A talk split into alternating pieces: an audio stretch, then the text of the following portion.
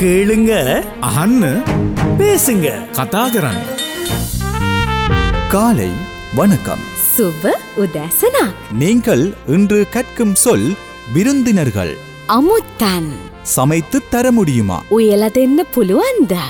நாளை எங்கள் வீட்டிற்கு விருந்தினர்கள் வருகிறார்கள் හෙට මාගේ ගෙදරට අමුත්තන් පැමිණෙනවා. இருபத்தைந்து பேருக்கு சாப்பாடு சமைத்து தர முடியுமா විසි පස් දෙනෙකුට කෑම උයල දෙන්න පුළුවන්ද. விருந்தினர்கள் අමුත්තන් சமைத்து தர முடியுமா උයල දෙන්න පුළුවන්ද. கேளுங்க අහන්න பேசுங்க කතා කරන්න.